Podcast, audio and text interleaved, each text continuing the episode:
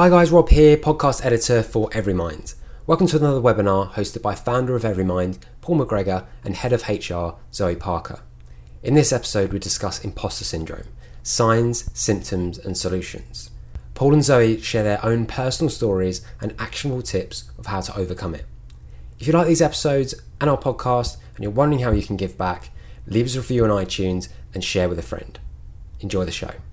Hello, everyone, and welcome to our Wednesday webinar. I am Paul, the founder of Every Mind at Work, and I'm also joined by our head of HR, Zoe Parker. Before we start, because I think there's been a bit of technical issues that me and Zoe are facing. I don't know whether it's my internet or Zoe's internet. Um, can we just confirm, guys? You should see a chat box to the right hand side. Can you hear us okay? If you can let us know that you can hear us, just say yes in the chat box. That would be great. And me too.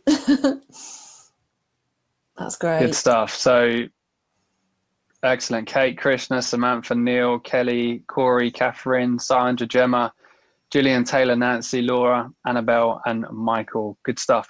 And Rachel. So, guys, thank you so much for for taking the time out to, to join us on this webinar today. It definitely seems like a popular topic. I know I've had a couple of people ask us to do a mm-hmm. session on it and um, we are going to be talking about it in more detail together. Um, Lindsay's with Graham and Teresa as well. Good to see you all, guys. So I'm just going to share my slides and hopefully you're going to be able to see them in a minute. But as you can see, the topic for today's webinar is dealing with imposter syndrome. And me and Zoe are going to probably share our own personal experiences on this session as well. But as always, if you've joined these webinars before, it's, it's important for us. If you do want to get engaged and involved, then please do use the comment section below as well. So in terms of imposter syndrome, you know, if you've ever felt like you don't belong or you felt like you're not worthy of the position that you're in, we're obviously going to be addressing the causes of imposter syndrome today and talk about how to manage it. We're going to be looking at the five different types of of people as well and personalities when it comes to feeling like an imposter. But again, just to kind of give you a bit of a recap, um, I'm Paul, the founder of Every Mind at Work, and I share my own personal experience of, of mental health and how that impacted me. And I'm joined by Zoe. Zoe, just want to give a little bit of a backstory? Hi, yeah, my name is Zoe, and I've got, gosh, about about twenty plus years experience now in, in HR, various roles in various sectors. So uh, I joined Everymind a couple of months ago, but yeah, but my background is is purely HR generalist. So uh, yeah, that's me. Zoe's the expert. Um, oh, I don't know. So in terms, of, in terms of imposter syndrome, before we kick it off, um, just to get some kind of engagement, and Zoe, I want you to share your thoughts on this as well. HR professionals, business leaders, it seems like imposter syndrome is, is something that you know people do struggle with. So if you feel like you have struggled with imposter syndrome in the past, just put a yes in in the chat box and, and let us know. But Zoe, have you ever experienced this as a HR professional? Yeah, personally, absolutely. Yeah, and I'll I'll share which type I, I think I am later. Um, yeah, ve- very much so. Throughout my career, um, and uh, experienced seeing it with friends, colleagues. Um, I think it's so, so widespread, and we probably don't even realize it. And you, and you may not necessarily label it, but when you hear about the, the types of things that you see and hear, you think, gosh, yes, that's that's me. Um, and it seems to have sort of um, a, a, predisposition to women as well. Um, which you know all, all the sort of research su- suggests that um, you know probably think of think of some reasons why but i don't want to be uh, don't, don't want to be giving those away just yet but um, but yeah definitely i think it's it's a very very popular um, topic i think that a lot of people have experienced yeah, and, it, and it looks that way from everyone mm. saying yes in the chat box as well so yeah, even when you know Zoe sent me the information for today, and obviously we've we've done some content within the Everymind app itself on every in imposter syndrome, and and I also meant spoken to our head of psychology, Lauren Callahan, before this call, and as I was going through all of the content that we're going to be sharing with you today, guys, I was like, that's me, that's me, that's me, that's me. So I'm I'm sure there's going to be a lot of people being able to relate to a lot of the um, of what we talk about today. Mm. So in terms of imposter syndrome and, and, what do we mean by imposter syndrome it, it, really is believing that you're not as competent as others perceive you to be sometimes it's feeling like a fraud as one day you're going to be found out Um, sometimes, you know, we believe that it's luck that got you where you are today and you don't really belong here. So, you know, right place, right time. I've, I've, I've known a lot of business leaders as well who always mm. say, oh, it was luck. You know, it was luck why I got here today. And, you know, yes, luck might play a part in it, but, you know, it's not all luck. And mm. it's generally linked to being fearful of success, of failure, of rejection, and of exposure as well. And I think that fear of rejection is, is really key at this point as well. Um, and in terms of what do people experience when dealing with imposter syndrome, it's chronic self doubt, which can lead to anxiety. Mm. It's an unrealistic view of their self worth, their skills, their experience. It's believing that their success can be attributed to other factors. Overly critical of work, compensating by overachieving or over delivering or over preparing, which mm. you know um, I'm sure we all do, and, and feeling disappointed when unrealistic goals are not achieved. I definitely can relate to that overly mm. critical mm. of, of your own work. And, and there's definitely a, a, personality type, which we're going to be talking about in just a minute, which falls heavily into that as well. Mm. Um, but in terms of, you know, if you're unsure whether this applies to you, there's a couple of things that you can ask yourself. And I think, you know, the first one is do you get upset and agonize over mistakes and overthink the scenarios? So would you say this is something that you do? God, yeah, all the time. I mean, I think I've shared before on these webinars. I'm a I'm a bit of a natural worrier anyway, so I need to I need to really work hard at this and I, I need to sort of practice what I preach and and really really think about what I'm doing because um yeah I I'm exceptionally self-critical and I overanalyze as well. So if something goes wrong, I'd be I'd be thinking, gosh, why has it gone wrong? You know, did I not did I not prepare well enough, or did I not did I not know enough information? Or yeah, a- absolutely. It's um I think it's one of the classic traits, isn't it, that you sort of blame yourself um and and mm. overthink the situation. I think the whole obviously we can talk about this leading to anxiety, but I think this is a big part of it, isn't it? And that sort of anxiety, overthinking, procrastinating, catastrophizing, you know, whatever it might be. But I think they're all linked to, to, to sort of this type of scenario, definitely. Yeah, and I think like the biggest, the biggest, the biggest and longest argument that we all have is with ourselves, right? It's about our mind. Our mind is always there arguing with us, and it's that kind of person that sits on you know on our shoulder all the time mm. and tells mm. us a lot and it's something that we obviously need to to, to manage and, and monitor and which is what we're trying to do at every mind of course yeah it's you know do you believe your success is due to something or someone else? Again that's a, a question that sometimes we have to ask. It's mm. do you procrastinate for fear of doing the wrong things or putting stuff off? And mm. we're going to talk about perfectionism today as well and how you can overcome that. But definitely procrastination is something that you know people that feel like they're imposters always um, struggle with as well. And sensitive or overly sensitive to constructive criticism as you see it as failing. And i know personally you know um, i like those words of affirmation i like to mm. sometimes mm. be told that i'm doing a good job or i like to be told that you know things are going okay and, and i constantly need that affirmation via words and, and sometimes in the past I've definitely been overly sensitive to constructive criticism as you've seen it as something that you've done or you're trying to please mm-hmm. others and it's something that you've maybe felt like you've let people down and it can definitely definitely weigh on your mind as well but i mm-hmm. know i'm going through this quite quick guys but we have sort of got action steps that you can take and i really want to get to the, the meat of this this webinar session today but in terms of causes of imposter syndrome i think there's there's lots and again we're, we're kind of generalizing here. And like I said, when I spoke to, to Lauren Callahan, our head of psychology, she kind of agreed as well. I think, you know, a lot of it does come down to that conditioning and upbringing as well sometimes, you know, and there was something that I was once taught by a coach of mine, and, and he said, We're all victims of victims. And that really stood with me because it's mm-hmm. almost like we're always conditioned by our parents. And, and, and, you know, they're conditioned by their parents, and their parents are conditioned by their parents, and it passes down. And that conditioning can of course lead us to to feel certain ways or react in certain ways and you know experience and and see life in different ways as well um, so definitely conditioning and upbringing plays a massive part and as well starting a new job fear of failure being caught out by your new colleagues starting university or school not feeling like you belong or fit in with others in your classes.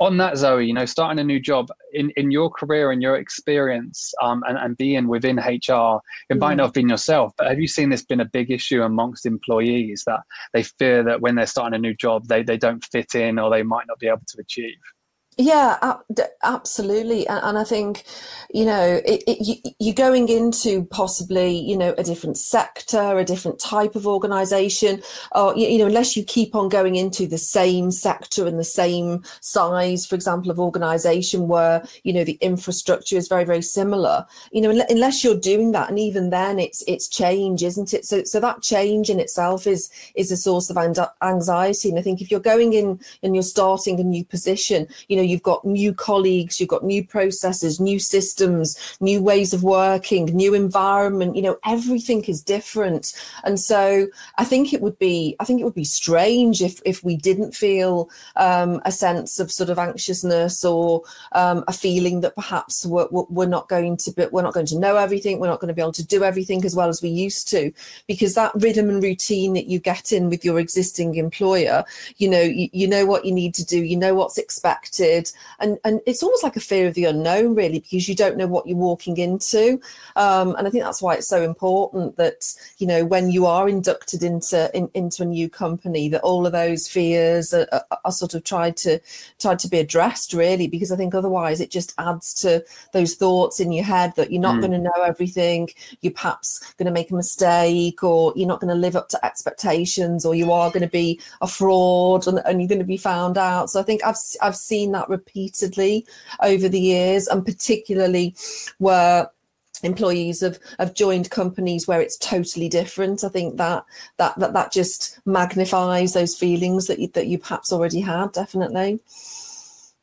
Yeah, and like you said, it's really important for employers to really diminish those those fears and those challenges early yeah. on as well, and really kind of show yeah. a, hum, a human side again, I guess. Mm. Um, because Definitely. just just from seeing everyone's yeses in in the comment section you know this is something that a lot of us experience and and when you feel like that imposter within a company you feel like you're the only one as well right you feel like you're the only one experiencing that so it's yeah. really important to have these open conversations as well yeah definitely. so we really wanted to highlight the different types of imposter syndrome and, how to manage them as well. And I think it always comes back to how our, our, ethos here at Every Mind at Work, which is mental health is so individual, and there really is no one size fits all approach that that anyone can take. Mm. So we have to kind of look at the different types of imposter syndrome and also what actions you can take to try and address it and, and try to to manage it as well. So when we go through these, you might see some commonalities behind, mm.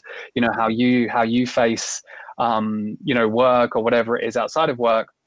And just let us know. Again, if you want to use the, the chat box to share any mm. of your thoughts on any of these points, feel free to do so as well. So um, if we start with the perfectionist, and apologies for the slides, I don't know why it's done that. The perfectionist focuses on how something gets done.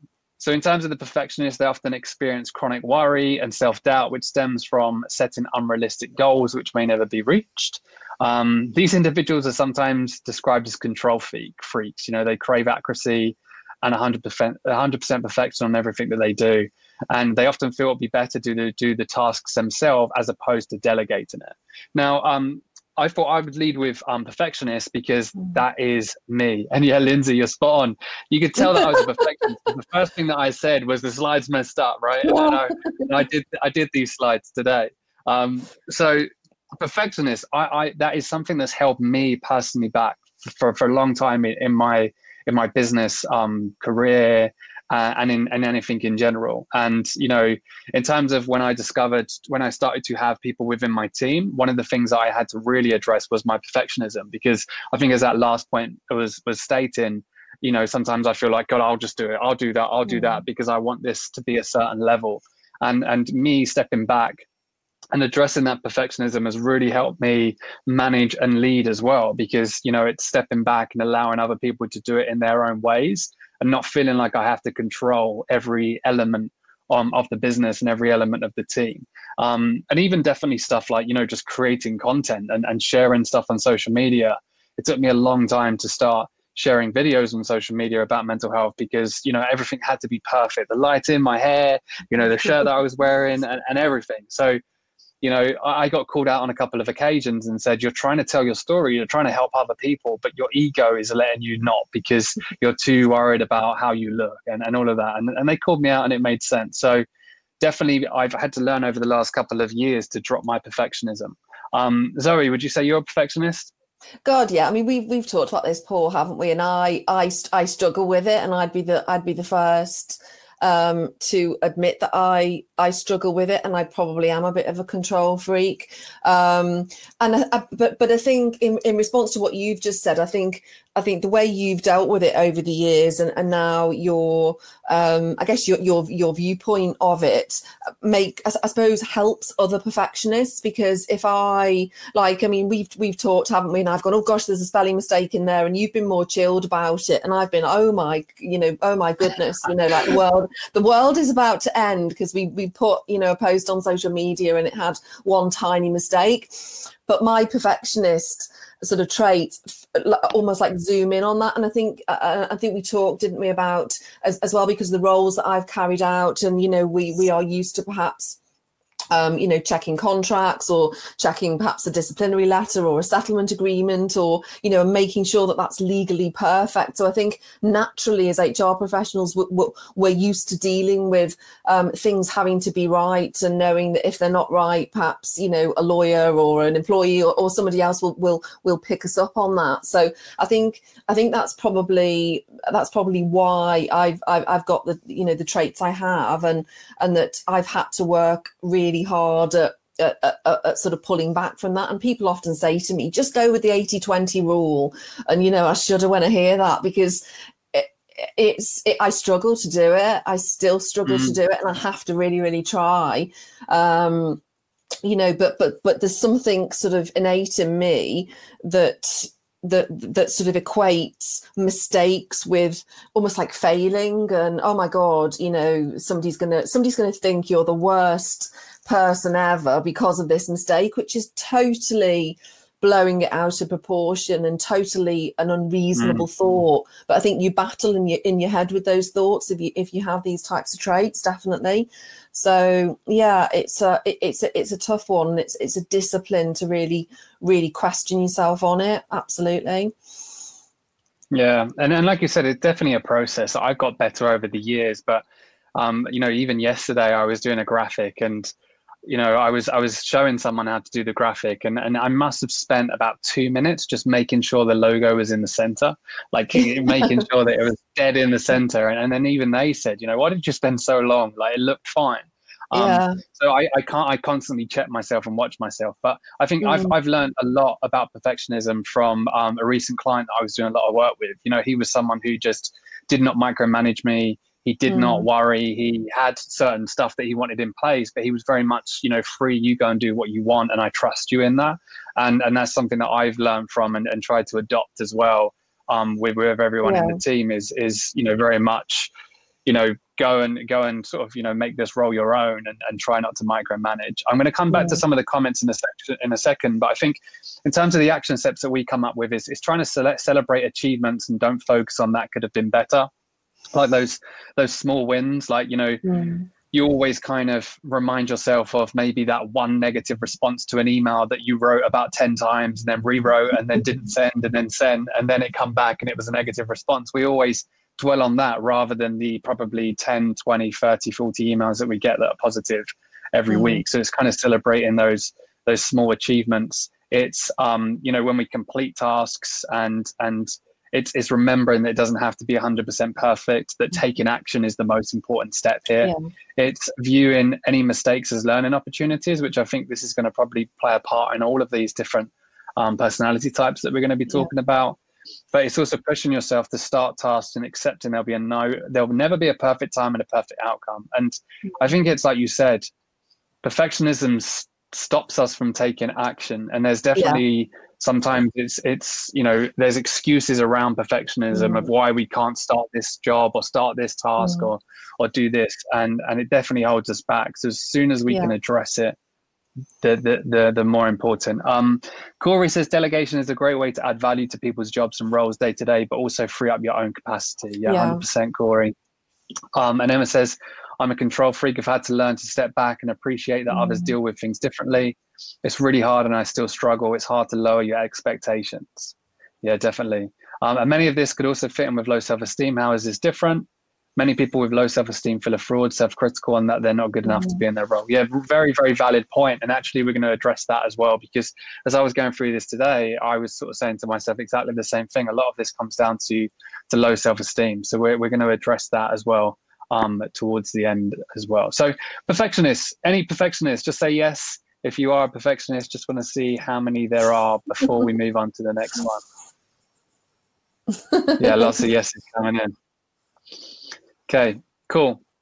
Um, next one, Zoe, do you want to take this one? Yeah, so so the next one is, is the superhero, and, and and this is effectively measured um, on sort of how many roles or areas they can juggle um, all at the same time, but then still really excel in them. So they're sort of convinced that you know they're that they're a fake and they're not worthy of of their position, so they push themselves even harder to almost prove that they're worthy of being there, and that in turn can can turn into sort of like workaholic type behaviors. So it, it can cause sort of wider problems around sort of relationships or your home life. Um, it means that you you sometimes think that you know you need to be first in the office or first to log on in the morning and then last you know last out at night or, or working late at night because you, have almost got something to, to prove. And I think it's it, it, it it's it's that sort of it, the, the feeling that it's that it's never enough. And you know your job and the job that you've got um, doing doing well in that is not enough. And actually you need to sort of like overcompensate and, and think that you can juggle lots and lots of different things. Um, sometimes it's a perception that that downtime is wasteful. So sort of taking that time to have self-care have that downtime. So, sometimes you often feel as though you should be working you should be doing something else. And actually you're not being productive if, if, if you're taking that downtime which obviously isn't the case but um, and, I think, as Paul said at the start, a lot of these will will overlap. Um, it may be. I mean, I know I, I can sort of see myself in in, in three different, of, uh, you know, uh, uh, of these types, and, and some of the things, you know, some of the actions will, will overlap, and some of the some of the behaviours and the things that you see will overlap. But I think the predominant focus here is is trying to do more, trying to juggle more, trying to prove that you can excel in in even more than just your your core role so in terms of those action steps i think it's it's often a byproduct of of working long hours you know being sort of excessive at the weekends or whatever that your hobbies and passions tend to fall by the wayside or, or become second best because you're not seeing them as a priority. The same with the perception that downtime is wasteful. You might think that actually if you go for a run or you know do a yoga class or whatever it might be or, or even just sit and read a book you might you might think of that as being wasteful because you're not doing something more productive when actually that that self-care is is just as important. Um, and it's also about learning that that that sort of external validation shouldn't be consuming your thoughts. So paul mentioned at the start about that affirmation which you know i think to some degree we, we all crave that don't we? Everybody likes being told that they've done a good job or, or that piece of work was really great or it was really helpful. But i think when that consumes your thoughts that actually you're not enough and you need that constant validation or you know I, I guess I, I, sort of describe it as, as people pleasing I, I, think a lot of these traits can um, mm. can manifest themselves in, in a people pleasing type behavior that you think well you know, if everybody's not happy with me and think that I'm doing a great job, then I'm obviously not doing a great job. When clearly that isn't the case, but that people pleasing in itself can can create anxiety and a, a, a more sort of worries. And then uh, on point three, that that constructive criticism, you can then take it personally. So it, you know constructive criticism is, is, meant to be a positive but if you're not in the right frame of mind to to accept that and and and and you know they say feedback is a gift don't they? And you don't have to accept it and you take from it those those elements that you feel that you need to work on. But i think if you're in that mindset that everything you do is wrong and you're not good enough um, sometimes that criticism can really be be taken personally so I think the fourth point about that positive self-talk and that positive internal validation in itself helps you build that confidence. I mean, I I often try and say to myself, what evidence have I got? You know, what what what evidence can I see? Can I hear? to almost like validate those negative thoughts that I'm having. And often, you know, being more positive in, in your thinking can talk yourself out of that. And, and I think there's a lot to be said for almost like internally thinking that you're you're good enough and, and reminding yourself that you don't need that sort of affirmation and you don't need that validation from everybody else that you're, you're that you're good enough and the, and you having the thoughts that you're good enough is it, it is enough or should be enough. But um but yeah, yeah. it's uh, it's it's a tough one. Yeah and i think on that note samantha said you are enough is a daily mantra i'm trying to remember the mm. need for external eh, validation is high but i'm working on it.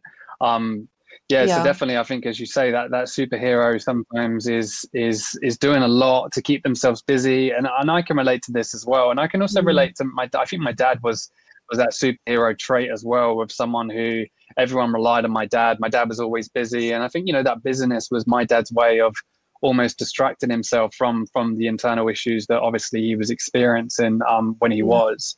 So it's definitely something I can relate to. And I think Emma's made a really good point as well. She says, I feel like people can take you for granted if you are a superhero. Oh, Emma will do it. Yeah. You know, oh, it's, and you're kind of almost relied on in a way. And how many times have we heard, mm. you know, I'll go, you know, HR will be able to deal with that, or, or go and speak to your manager. They'll be able to deal with that. And everything's yeah. always passed on to mm. the superhero. So I definitely think that's, that's a trait that a lot of people face um, when it comes to being an imposter syndrome as well my perfectionism kicking oh, in as well. The natural genius oh. gone, gone to the they were, they were, um, I can I can I can confirm that the slides were perfect. Were great, weren't they? I don't know what's happened. great, perfect.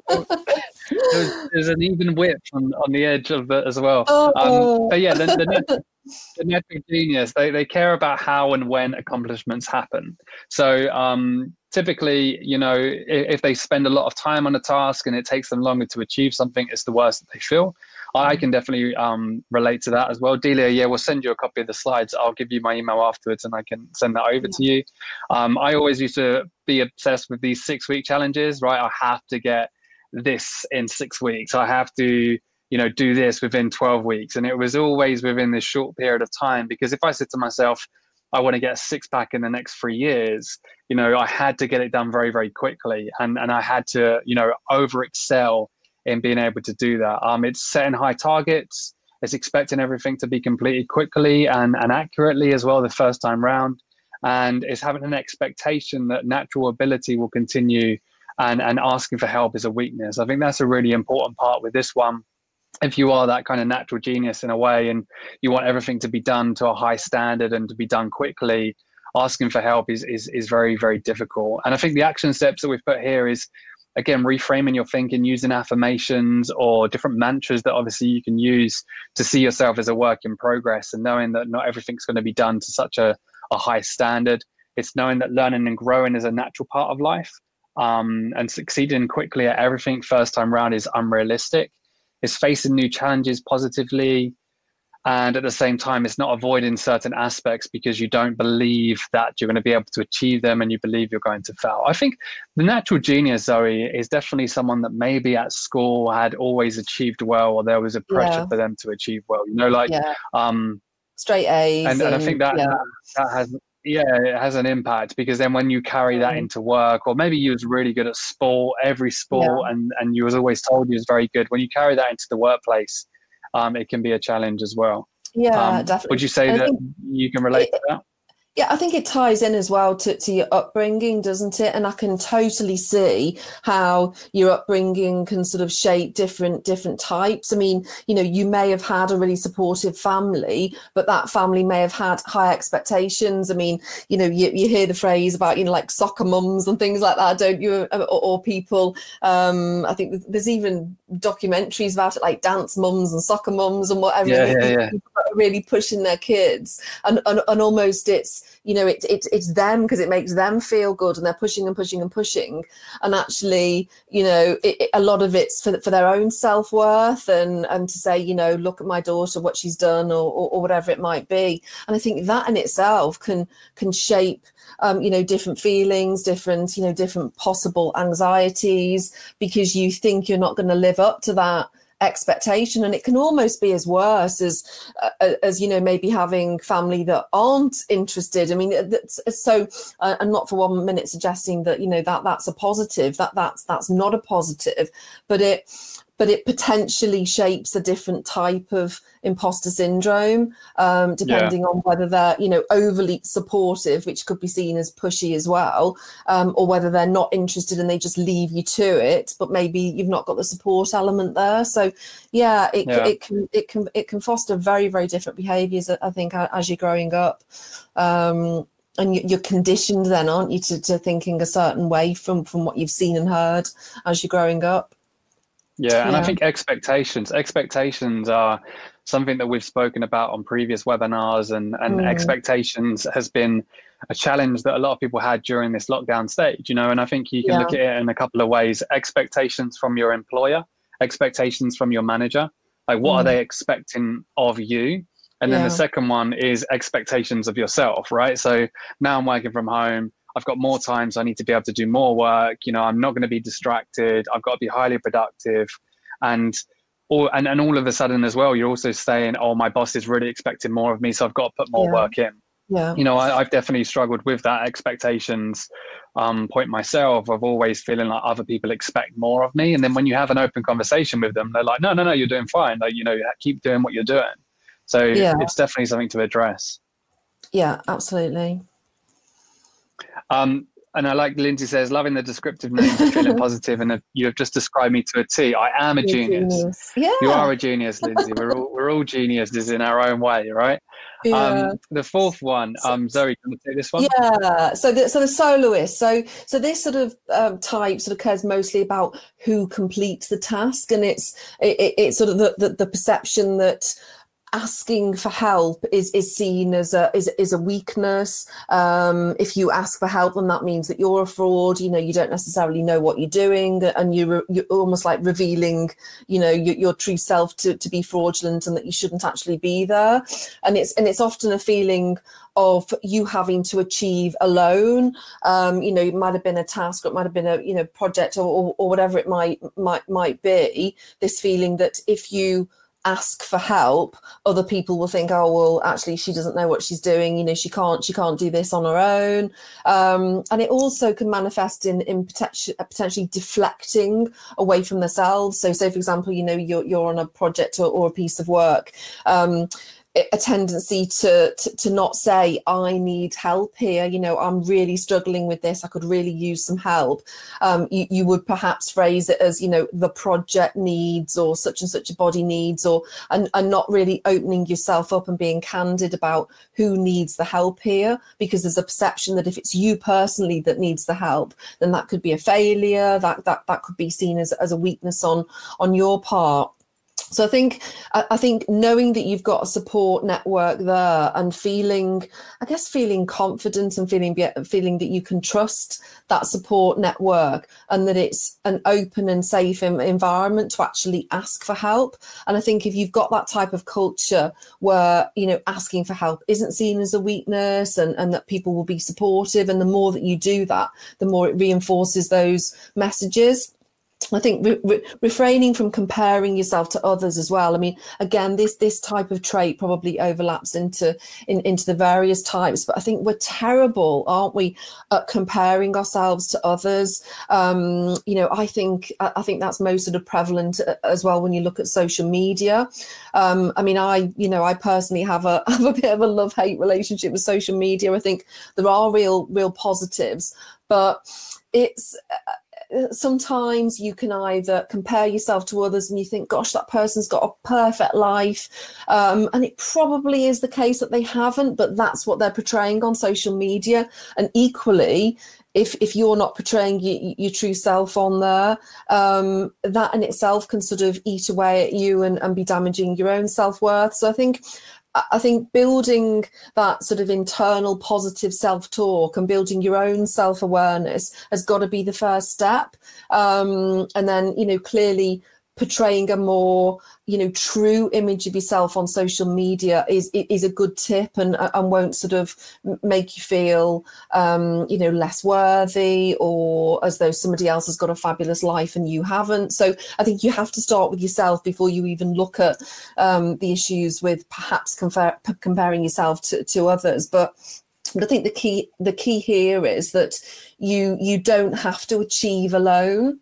I mean, in life, very, very few things, you know, you're doing 100% on your own. I mean, most of it involves some element of input from other people or teamwork, or, you know, everybody has their own strengths, everybody has their own things that they bring to the table. Um, and that's to be said for any team or, or, you know, piece of work or project, whatever it might be.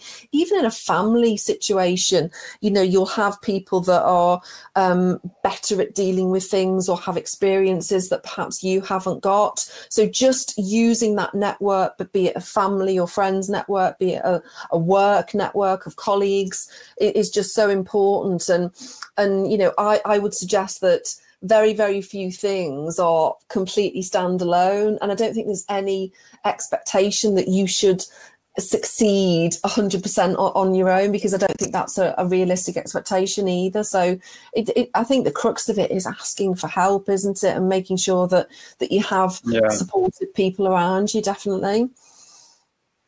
Yeah. And I, again, like, I, am reading some of the comments that are coming in and there's mm. lots of mm. people agreeing and also at the same time making some, some really valid points as well. Um, if I just start with, with Kelly, Kelly says she can see elements of all four in herself mm. and, and over the years, she's improved in some of those areas. Still not there by any means, but good to know I'm progressing slowly. And I think that Kelly mm-hmm. is is one of the most important things of this whole session because number one, it's good that loads of people on this session can relate because then it makes yeah. us feel like we're not the only ones feeling this yeah. way, right? But secondly, it's knowing that it is that journey. There's no like light bulb moment that all of a sudden we're not going to become a perfectionist anymore, or you know mm-hmm. we're, we're not going to struggle to ask for help but it is that that process and that self-awareness of this is me and i need to try and yeah. do something about it and it's definitely going to take um some time um corey made a really good point and, and i'll share my my thoughts on this and zoe feel free to chime in but he says can definitely um resonate with the soloist i often struggle to reach out for help and in my role i feel i should know everything and have all the yeah. answers which I know isn't possible or realistic. I do wonder if this is quite a male trait, e.g., men less likely to go to a GP, mm. etc. Um, I think you know, ask, asking for help is definitely bordering into vulnerability, right? You know, yeah. and and as a as a as a man, I I knew personally that when I was dealing with what I was dealing with, depression, anxiety, struggling to deal with obviously the grief around uh, my dad's suicide you know, I didn't talk to anyone about it and I, I, bottled it up and I kept it to myself and I tried to deal with it on my own. Now, I did have that support network, people reaching out and saying, hey, you know, talk to us if you want. But I, I, think, as you said, it's if I do talk to someone about it, I'm making myself vulnerable, and that wasn't mm. comfortable for me at the time. So I think definitely as a as a as a soloist or, or someone that fears reaching out to people, it is that embracing vulnerability in a way, and knowing that being vulnerable doesn't make you weak. It doesn't make mm. you, um, you know someone who can't handle the pressures or handle your job.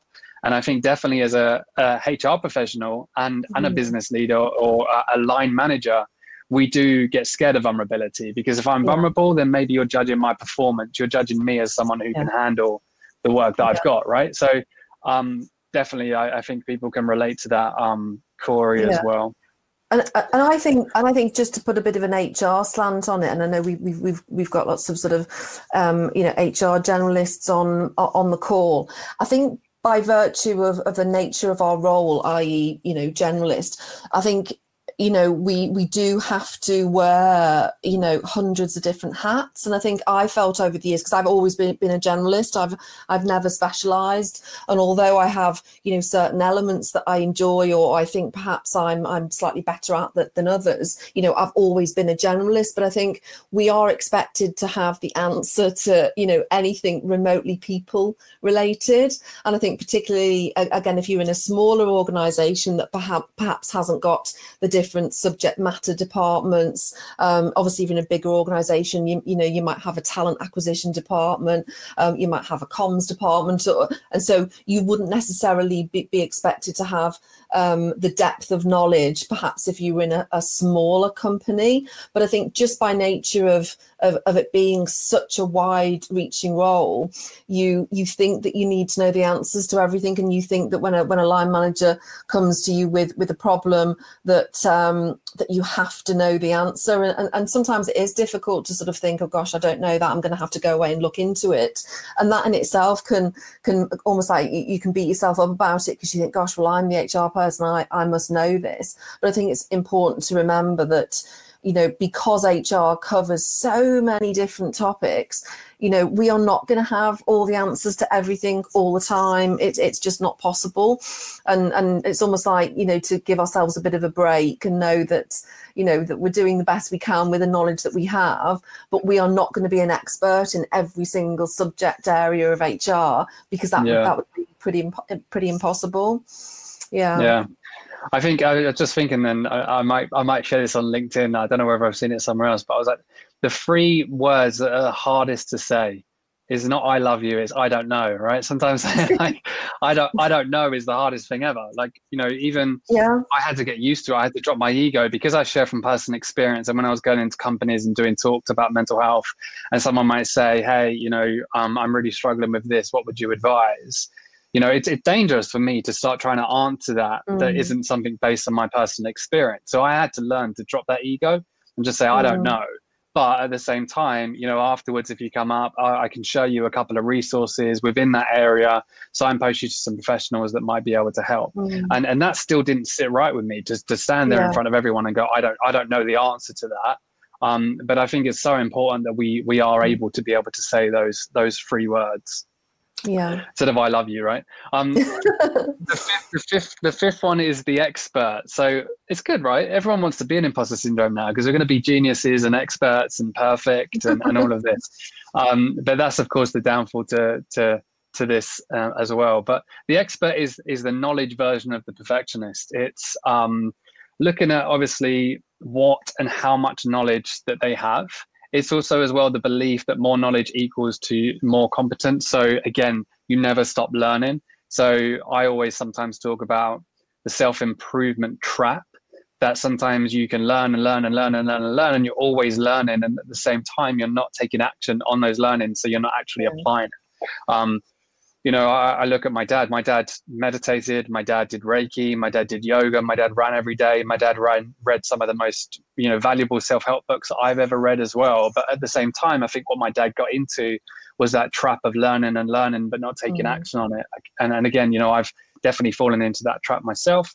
Um, and often they'll actively seek additional training or qualifications to satisfy this need to be the expert as well. And in terms of the action steps, again, everything kind of crosses over, as we've said, but try to base any new learning on actual requirements as opposed to just in case this happens.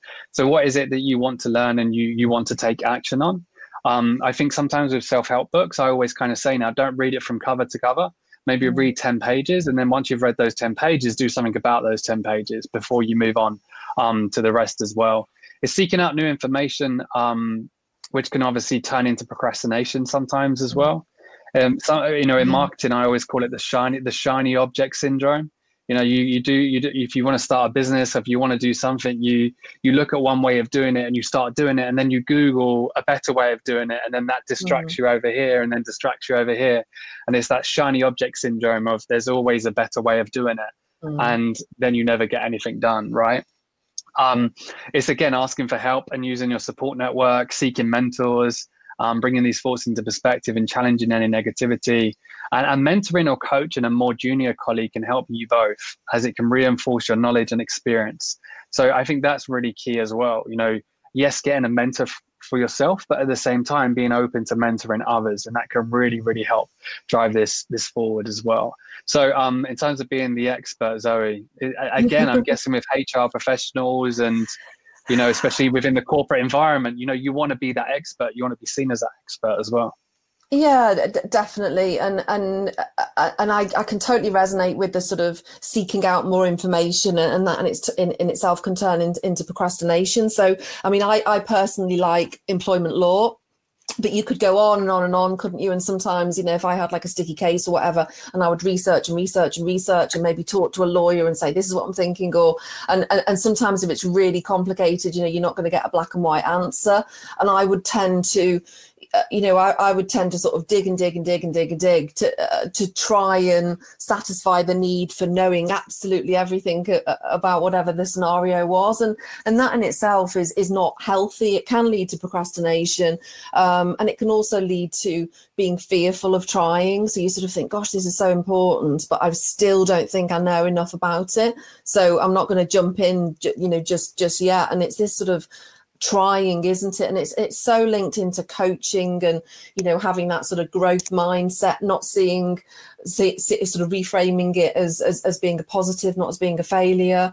Um, but you know all those things are, are disciplines aren't, aren't they that we have to practice and they and they don't come they don't come naturally. And, and that's why I think you know none of this is a silver bullet, is it? it it's things that you have to practice and and, and you have to um, tell yourself on a regular basis that um, that there yeah. is another way and have that positive affirmation. Definitely.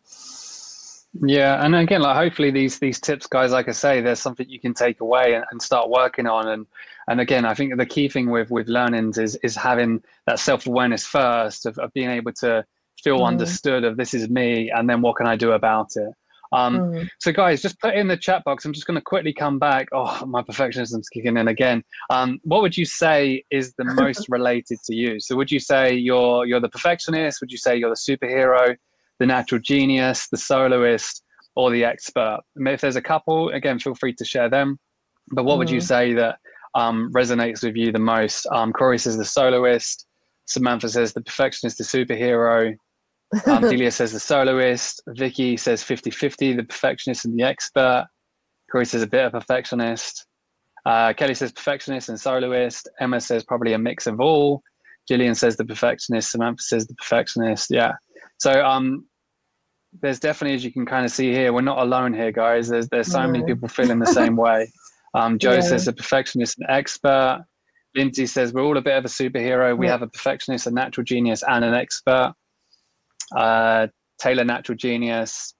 George, probably perfectionist. Catherine says a mix of all. Laura says a mix yeah. of all. Kate says traits in all. Yoandi says a mix of all.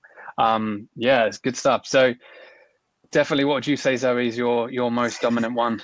Um, the, the, the dominant one is is definitely perfectionist, but I think I've got traits of expert and superhero, definitely. Um, but I think if yeah. I had to pick one, it would be it would be perfectionist. Yeah, I I, I, I don't. Th- I'm yeah. not frightened of asking for help, so I don't think I don't think soloist really really applies. Um, uh, but but yeah, you could you could you could take bits from all of them, but definitely the dominant one is, is perfectionist probably and driving everyone mad. Yeah. yeah, and it's, it's like you said, it's definitely a journey. I think, like you know, I as you said, you're okay asking for help now, but I'm sure at one point you wasn't. You know, the same with me, same with everyone. So I think it's yeah. it's definitely that process that we go definitely. through, and, and, like a lot of people said, there's definitely a mix of all as well. So yeah. um, just finally, I'm going to go through these really, really quickly, and, and like I said, I'm happy to send you these slides, guys. I'm just going to put my email here. If you drop me an email, paul at everymind at work.com talking and typing. Who says men can't multitask, right? Um, Paul at everymindatwork.com. If you drop me an email, I'm happy to send you these slides. There should be a replay that goes out as well. But in terms of well-being tips as well, just to kind of obviously, you know, summarize something you can take away, it's, it's building your self-awareness and acknowledging your own feelings. So, you know, not being afraid of saying I'm a perfectionist, but having that self-awareness, I think is the key part is, is when you know that it's how can I, how can I manage that and how can I deal with that? Um, it's understanding your real strengths and areas for development and to support your actions. Definitely for me, like being a perfectionist is is definitely held me back, but at the same time, it's it's been very impactful and in a positive way as well in a lot of cases. So um, I think it's using this to our to our own strength. Mm. Reframing failure as experimentation and growing, nurturing your support system and talking more openly about your feelings, is extremely common, particularly in women, so you're not alone. Um, definitely making sure that support system's in place. Keep an achievement journal linked to acknowledging your feelings and being grateful. Um, we, we've spoken about journaling before. It's definitely a good tool to use. Developing a quick response plan. So, i.e., negative self talk, for example, um, where's my evidence? So, I think that's key as well. Almost, we've spoken about the need to plan. Having that kind of quick response plan is, is, is, is, is helpful as well. Trying to overcome perfectionism by setting more realistic goals, obtaining feedback on their suitability, um, I think perfectionism for me, what helped was just taking action, breaking those comfort zones, doing it more than once, letting it go, and then you can kind of it, it helps in a way once you've done that. Celebrating your successes and owning those achievements, you did it and no one else. Um, I think that's massively helpful. Music really helps me with that. I don't know if you've ever done this before, anyone has, but like when when you've had a, a small achievement I, I, sometimes play music and celebrate it. Um, the wife walks in and goes what are you doing? Why are you listening to that song again? But but it's it's it's definitely definitely like cel- celebrating our own wins. If we're someone who mm. not very confident we haven't got high self-belief we just naturally won't do it. Like as you say mm. you, you've done something that's that's been good but you'll typically push that onto someone else you mm. won't really feel that that positivity. So I think it's we have to force ourselves sometimes to celebrate our successes. Um, number nine is don't generalize the situation. I couldn't do this thing, so I must be rubbish at everything I do.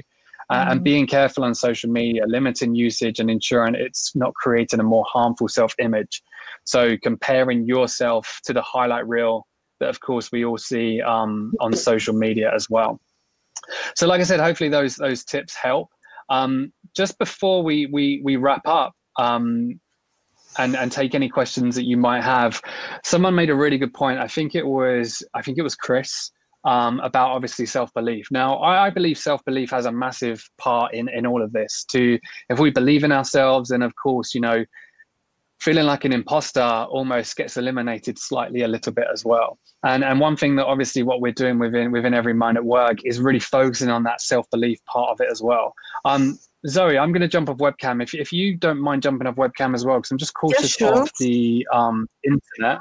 Um, what I'm going to quickly do, guys, less than a minute for me to do this. I'm going to quickly share my phone. So obviously, this is very much down to technology. So guys, let me know if you can see my phone. You should see it now.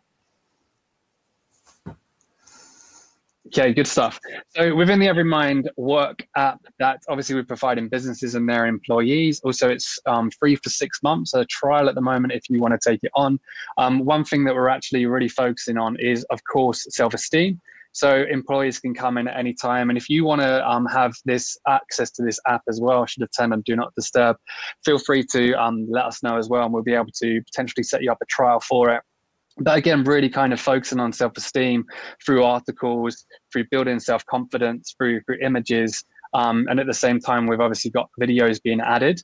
But one thing that i really wanted to highlight just quickly is is a feature called your EveryMind scores. So like i said i think it's really important to have that self-awareness to know where you are and where you are at. But then the main thing is is how can i then support that? How can i then improve that? And and we focus on the six pillars of, of positive mental health. And of course one of them is is self-belief. And and all we do is ask a, a series of questions um, just 10 questions around self-belief and how much we we value ourselves i'm just going to quickly answer some of these questions and then based upon these these answers obviously the algorithm that we have will kick in and, and allow you to see a baseline score of where you are when it comes to self-belief so in this instance, from me answering those questions quickly, I've got room to grow. It tells me a little bit more about, you know, what I need to do. I can obviously say I agree or disagree to that score. But the main thing here is here's my score in self belief, but here's now some suggestions. So, really, in terms of self belief, what can I do to improve that? And we're always tailoring it to the individual on the answers that they're given, and at the same time, improving the content that's there.